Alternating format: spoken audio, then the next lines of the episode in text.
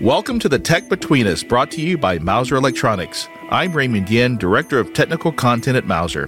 According to one report, the Internet of Things promises us 50 billion connected nodes by the end of the year. Connecting these billions of nodes has pretty much been exclusively through wireless networks like Wi Fi or Bluetooth. But what if the thing you want to put on the Internet of Things is kilometers away from your gateway or has such a low power budget that Wi Fi or even Bluetooth isn't feasible? Enter the Low Power Wide Area Network or LPWAN. To help us understand what makes these networks ideal for IoT, we have with us today Jason Tollefson, Worldwide Wireless Marketing Manager at Microchip Technology. Jason, welcome to the Tech Between Us. Thank you very much, Raymond. Pleasure to be here. So rather than being a single type of network, uh, the LPWAN is actually a category of wireless networks which includes many technologies. And based on one recent report that I read, LoRa technology has surpassed the others. It's growing at over 45% compound annual growth rate over the last five years. Jason, what is LoRa and what features does it have that is catapulting it to the forefront of LPWAN? Yeah, Raymond. So I think there's a couple of things. So LoRa WAN, of course, is is a specific kind of implementation of a network.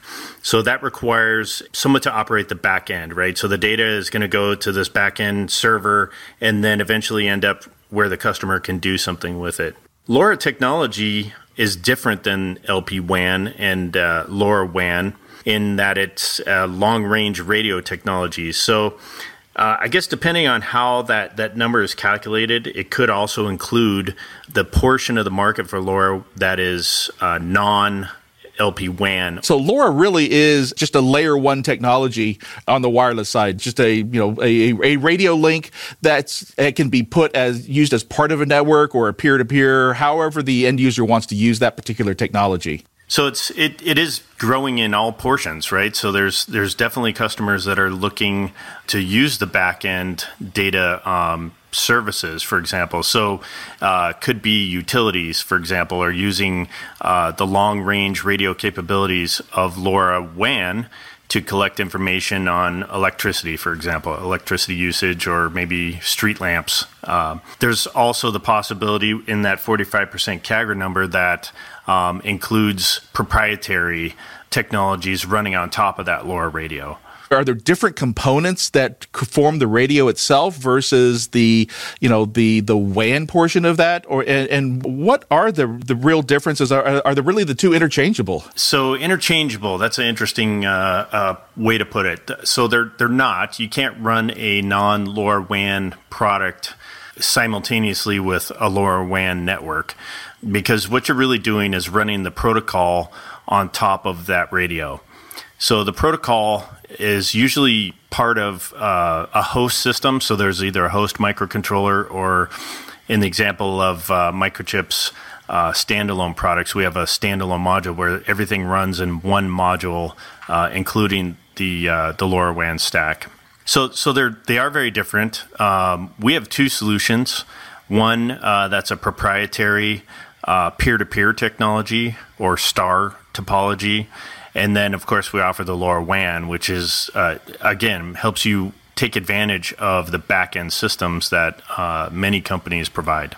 So really, it's really up to the end user as to what which implementation works best for whatever application they, they happen to be using from a frequency standpoint, it, it appears that you know most of the implementations for LoRa are, are down in the the sub gigahertz ISM bands. So, um, how well does it cooperate, or how well does it play with uh, other technologies like Wi-Fi or Bluetooth? Uh, very well. So, uh, LoRa typically, depending on the region that you're in, is going to run in the 900 megahertz uh, band for for North America and many other countries and in Europe it's going to be in the 800 megahertz band.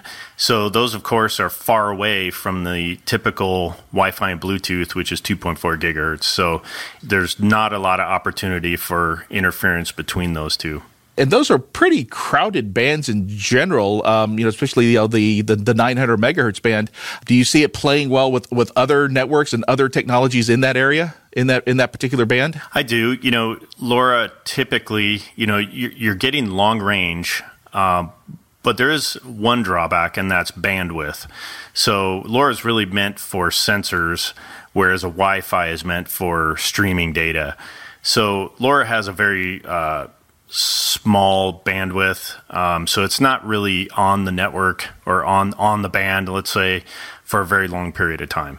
And that's typical of most most products that are running on that 900 megahertz band. You know, they're typically not transferring large amounts of data, so they don't take up uh, time on the network obviously we're hearing all the time in the news about um, about networks getting hacked and security concerns. You know, um, particularly around wireless. What has Microchip done to you know to mitigate any security issues around the LoRa network? Yeah, that's a that's a really important question. So there's there's really three ways we've addressed security depending on that network topology that you're looking for. So if you're if you're going to be doing LoRaWAN and uh, taking advantage of those back end services, we've partnered with uh, uh, several companies to come out with a security chip that works with their network. So it's been pre provisioned to work on those networks, and what it provides is um, basically identity. So it's it it has an identity that is known to that network and cannot be inspected remotely. So you cannot uh, inspect that device physically, you cannot inspect it electrically, you can't read it out in the field. That can be paired with uh, one of these end sensor devices. Now, a second level that is associated with that is data encryption. So, you know, there's really three things that you build security on. It's uh, encryption, so hiding hiding the data that are being transferred over the network, identity, saying who you are, and then preventing people from attaining that identity. Right. So, if you have those three things in place, which is what the uh, companionship that we offer for our LoRa products does, that that can ensure security on your network. When you're talking about a peer to peer implementation, we have a different solution based on very much the same technology. We have a product called the ATECC 608, which provides that identity and also can um, ensure secrecy, right? So you can't inspect uh, what that what that stored key is. That can be paired with your private network, and again, you can take advantage of the encryption that's uh, embedded into our device. So, for example, our WLR089U product contains data encryption. So natively on the device, as you're sending data over this network, you know you can you can say, okay, I am who I say I am. I'm I'm you know I have secret keys that allow me to uh, interact with the other side of this network, and on on the device itself, we uh, encrypt that data. So it provides those three pillars again for uh, private networks that are peer to peer or star networks, uh, for example. So we, we really have uh, customers covered um, in either scenario that they choose. So multiple solutions, depending once again um, whether they want to choose a full LoRaWAN implementation or simply a peer-to-peer implementation. Similar implementations on two different sets of components, depending on which way they want to go. So trust and go. I know that was part of the security. I mean, how does that, Jason? How does how does that fit into into the into the whole thing? And, and you know, this is once again just kind of an aside here. Yeah. So trust and go is is the name that we use to describe uh, pre-provisioned security products, and we actually have that for many different wireless. So we have it for LoRa, we have it for Wi-Fi as well. So Trust and Go, what you know, we have a, a that's a deep topic unto itself because uh, we have a whole whole uh, platform really of of security solutions for all kinds of different applications. But if you're talking specifically Trust and Go and wireless, um, the way it works is for LoRa, we've partnered with uh, several companies that provide those backend services, and we have customized uh, keys uh, that can be purchased pre-provisioned so that customers they can receive these devices and they're already authorized to use that network. And the advantage is, uh, you know, it really saves customers and customers from having to build an infrastructure of secrecy. So these are these are all pre-provisioned in our factories, which have a high level of security. So we've invested quite a bit to secure that facility, Um, there's many, many measures to ensure secure um, secrecy and and that would all be required by the customer to implement if they were to program these devices on their own. You can you can buy small batches uh, and still enjoy um, this this level of uh, secrecy that we provide. The each individual chip is um, is specifically serialized and has its own unique ID to be able to access the network that that whatever network it's provisioned for. And so we we we've provided in a couple ways. So we have uh, pre-provisioned, you know, for for the partnerships that we have uh, for LoRa. We also provide a similar service for Wi-Fi with popular cloud providers. So very similar kind of uh, approach, just different um, services being provided at the back end of that whether it's a LoRa um, service or a, a Wi-Fi cloud service if I were an engineer who, you know, designing a LoRa system that wanted to use this level of security, I mean, how would I go about getting started testing it and and verifying, you know, end to end security through uh, through the platform? Again, it, it it depends on which topology you're going to use. So if it's LoRa WAN, can simply just purchase the device, purchase the security uh, uh, element that goes along with the network that you plan on using. And again, it's pre provisioned, so it's ready to go. Um, that's one approach. Um, if you're doing a peer to peer type solution, that might require uh, a, a, different approach where you're, you're going to customize that secure element to ensure that the two devices acknowledge each other. So that's a little bit of a difference. Again, it's up to you how, what level of security you want to use. If you're comfortable with, uh, let's say you're using your LoRa device as a door opener, for example, a long range door opener, you probably don't need to have complete uh, identity security in that case. You may choose to. It, it, depends on what your gate is opening to. but uh, you might decide that, hey, you know, the encryption that I'm sending over this is, is good enough you know so you may decide okay i'm going to put my own key into the device um, and uh, i'm going to encrypt that information and it's going to uh, work properly. I, am comfortable with that level.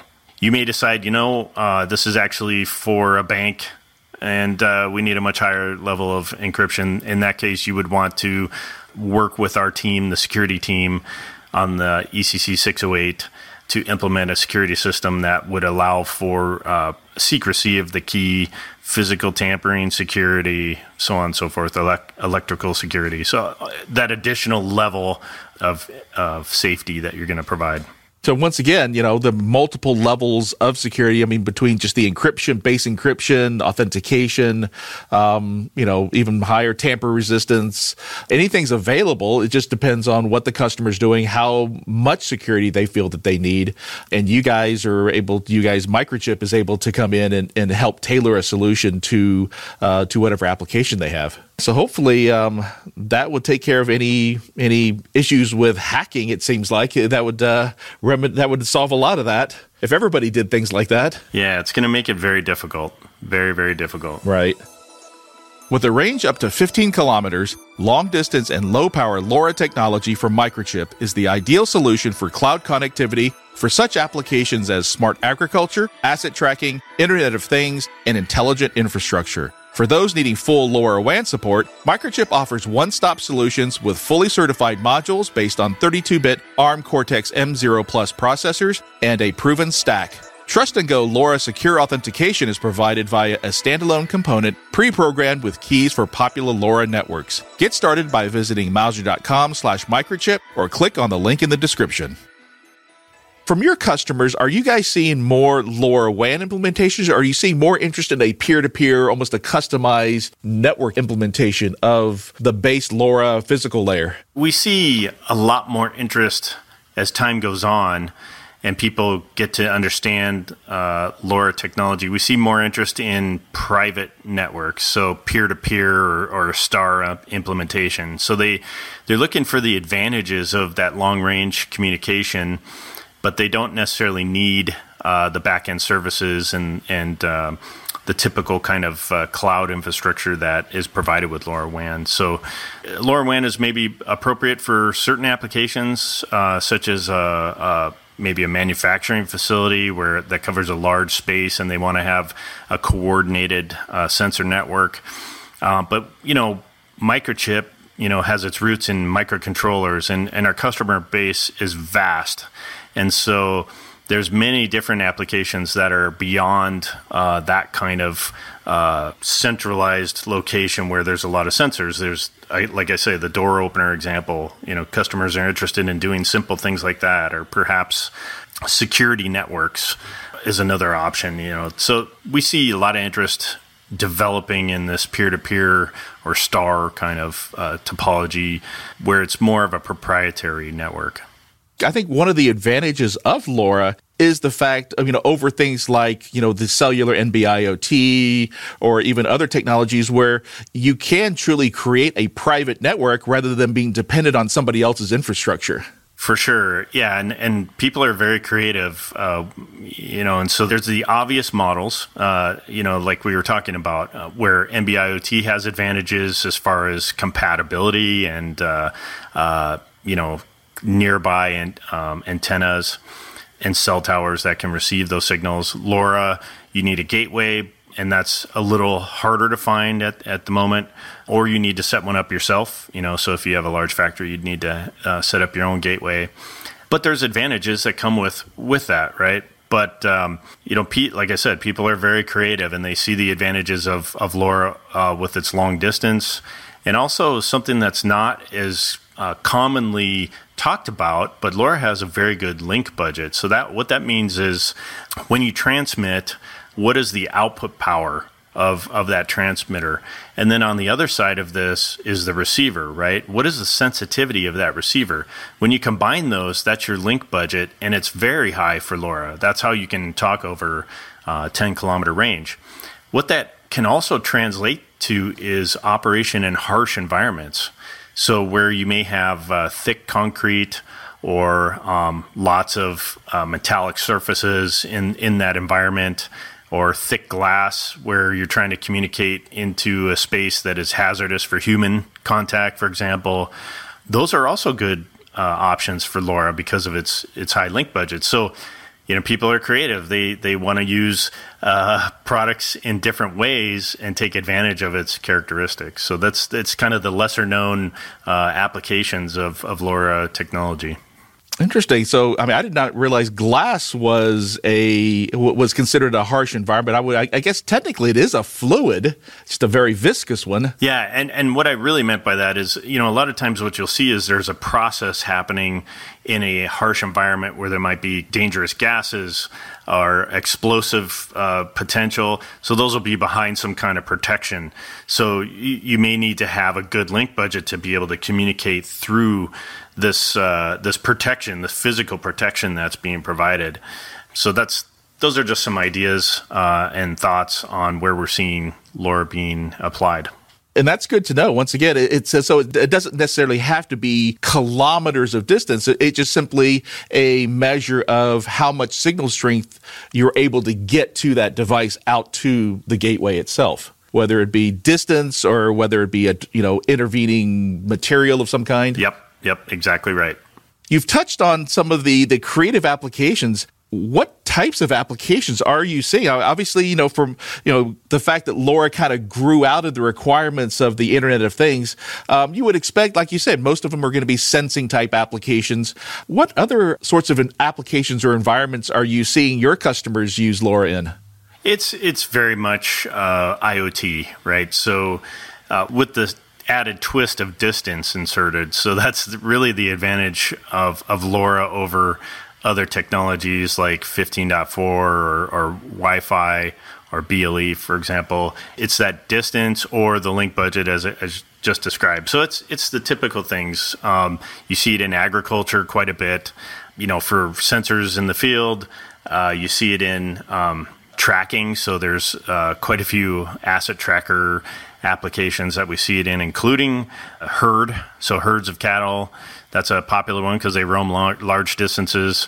There's metering, so all kinds of meters. You know, in the, in the example I, I, talked about a bit ago, where you might have um, you know electric meters that are connected in this way, or smart city where you have lights, street lighting that are interacting using LoRa. Because of the advantages of, of having so few gateways necessary, right? You can cover area of, of, you know, 10 kilometers. So if you make a circle out of that, you need one gateway um, every 20 kilometers. So that's, that's a big advantage. And speaking of gateways, what types of equipment would you typically see in a in a LoRa network? I mean, we've talked about gateways. Um, are there are there any other types? I mean, I know in Wi-Fi you've got repeaters and things like that.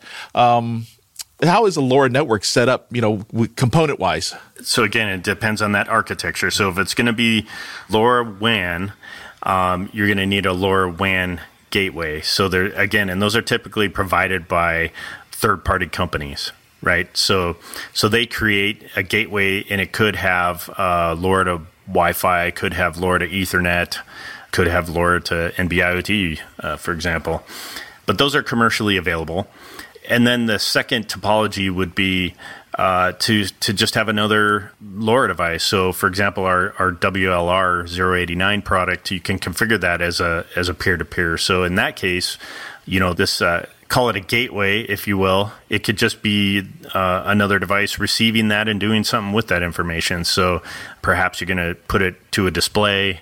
Uh, perhaps you're going to have some interaction like, uh, you know, button control, whatever the case may be. So you, you pretty much configure one node as a node and may potentially configure the other node as something different, even though they're both like you were saying, peer to peer on a private network. Yeah, the only caveat to that is obviously if you're looking for low power, you know, typically that remote device um, is configured differently than than what would be the gateway, which would have to listen continuously, right, to receive that that output.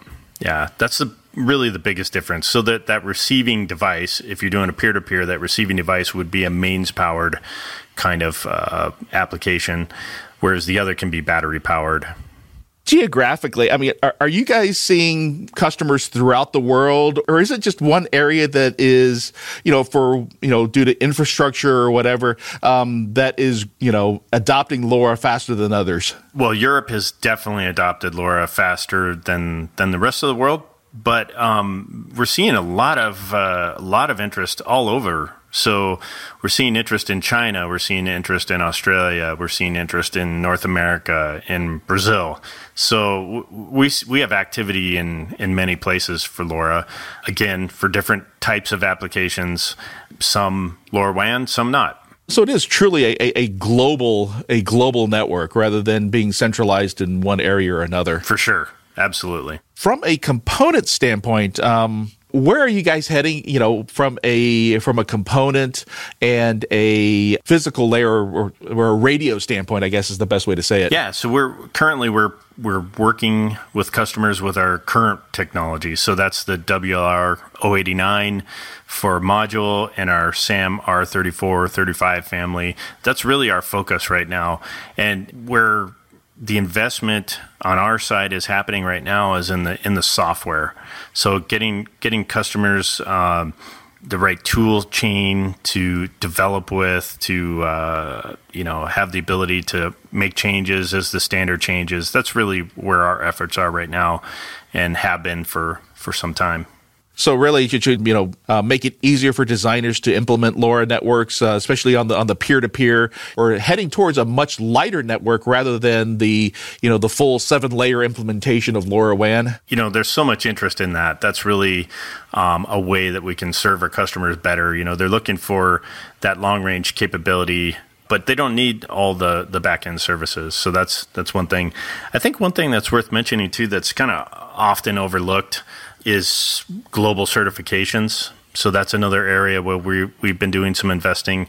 You know, when you bring out a, a technology like LoRa, you can use it in certain regions pretty well. Like so, in Europe, you know, you certify it to to the EU standards, and it, you can use it in in the vast majority of Europe. Same with North America, but that's not always the case globally. So we've invested in in certifications in different geographies as we've seen the business pick up. So, for example, uh, Brazil. You know that's that's one place where we've uh, made the investment to certify it so that customers can start to build out those either peer to peer or LoRaWAN networks. Yeah, I mean, to be honest, I'm not even aware of the certification body in Brazil. It's called Anatel. Obviously, yeah. we've got CE and, and FCC and Industry Canada, and you know, I'm familiar with all those. I'm not even sure. I can't. I couldn't tell you who who does the certification in Brazil. Yeah, you know, I, have been uh, in the wireless business uh, about three years, and that was a, a big eye opener to me. Um, how different each country can be as far as certifications go, and and so it's a, a pretty big effort, and it's something that um, customers don't often understand going in, and uh, so having a pre-certified uh, module or pre-certified IC that can be uh, conveyed. Uh, those are those are important things because it's it's it's tedious time consuming and expensive. Very expensive. Yeah. In a previous life, I actually you know, took products through certification and, and it's expensive when they work the first time. However, that doesn't happen all that often. And going back and trying to fix, you know, some strange anomaly in the RF signature can be truly painful. Yes. And, and surprisingly, each country may have slightly different rules. So the software stack that goes with it to that country has to be customized in some cases. And so uh, that's one of the advantages that, that you find when you choose a, a pre-certified module. In these peer-to-peer or star applications, you know, you always need something to connect to. So I, I really think that's where um, microchip kind of shines. You know, if you look at our our product portfolio, okay, you want to connect it to Wi Fi. We have the ability to do that very easily with um, simple development kits. Uh, mix and match. The stacks are available, all compiled in in our Harmony uh, environment. You want it to go to Ethernet, same kind of scenario. So I think that's an that's an important consideration too. Is okay on the other side of this, how am I going to connect everything up? And because of our Harmony environment encompassing all of that, uh, I think that's a strong start to any application. You know, if you see yourself putting data out into the cloud, then uh, those things are, are, are something you should consider along with your LoRa network implementation. And, and Harmony is, is also a piece of the overall development environment for Microchip, the MPLAB environment. So, you know, customers can not only develop the wireless portion, they can develop the analog portion, they can develop the, you know, the processing portion all within that same environment and just using different modules to develop certain, you know, the, the different technologies within there. That's right. And yeah, that really, again, you know, if you're thinking time to market and complexity of development, it really helps quite a bit because the, the real key advantage of Harmony is that all of these different protocols that you're going to try to uh, put into your your host, right? You got a TCP/IP stack, whether it's you're going to use it with Wi-Fi or Ethernet. That has to be combined with the LoRa, uh, you know, whether it's just LoRa peer-to-peer or LoRa WAN. So that combination has already been vetted, and uh, you get you get that time to market advantage because of that. You know, you're not going to be fighting uh, resource conflicts uh, that are developed by trying to patch together these these uh, various disparate stacks. You know, and making these available to pretty much everybody through you know their GitHub, through the development environment itself. You know, once again, it's. Uh, it makes it so much easier to develop within a single environment rather than, like you're saying, patching it together a little bit here, a little bit there, and then trying to stitch it all together and realizing, wait a second, this is we've got conflicts left and right. Yep, yep, exactly. So, Jason, I want to thank you for for being with us for this episode of the Tech Between Us. I uh, really enjoyed our conversation on LoRa. Yeah, me too. It was a pleasure to be here. Uh, fun conversation, especially solar cows, and I uh, can't wait till you invent that. but, but, it's no, seriously, it's been my pleasure and uh, great to great to talk with you and your guests. Thank you for listening to this episode of The Tech Between Us. In our next episode, we'll discuss industrial automation and the future of robotics. Discover more Empowering Innovation Together content at mouser.com slash empowering innovation.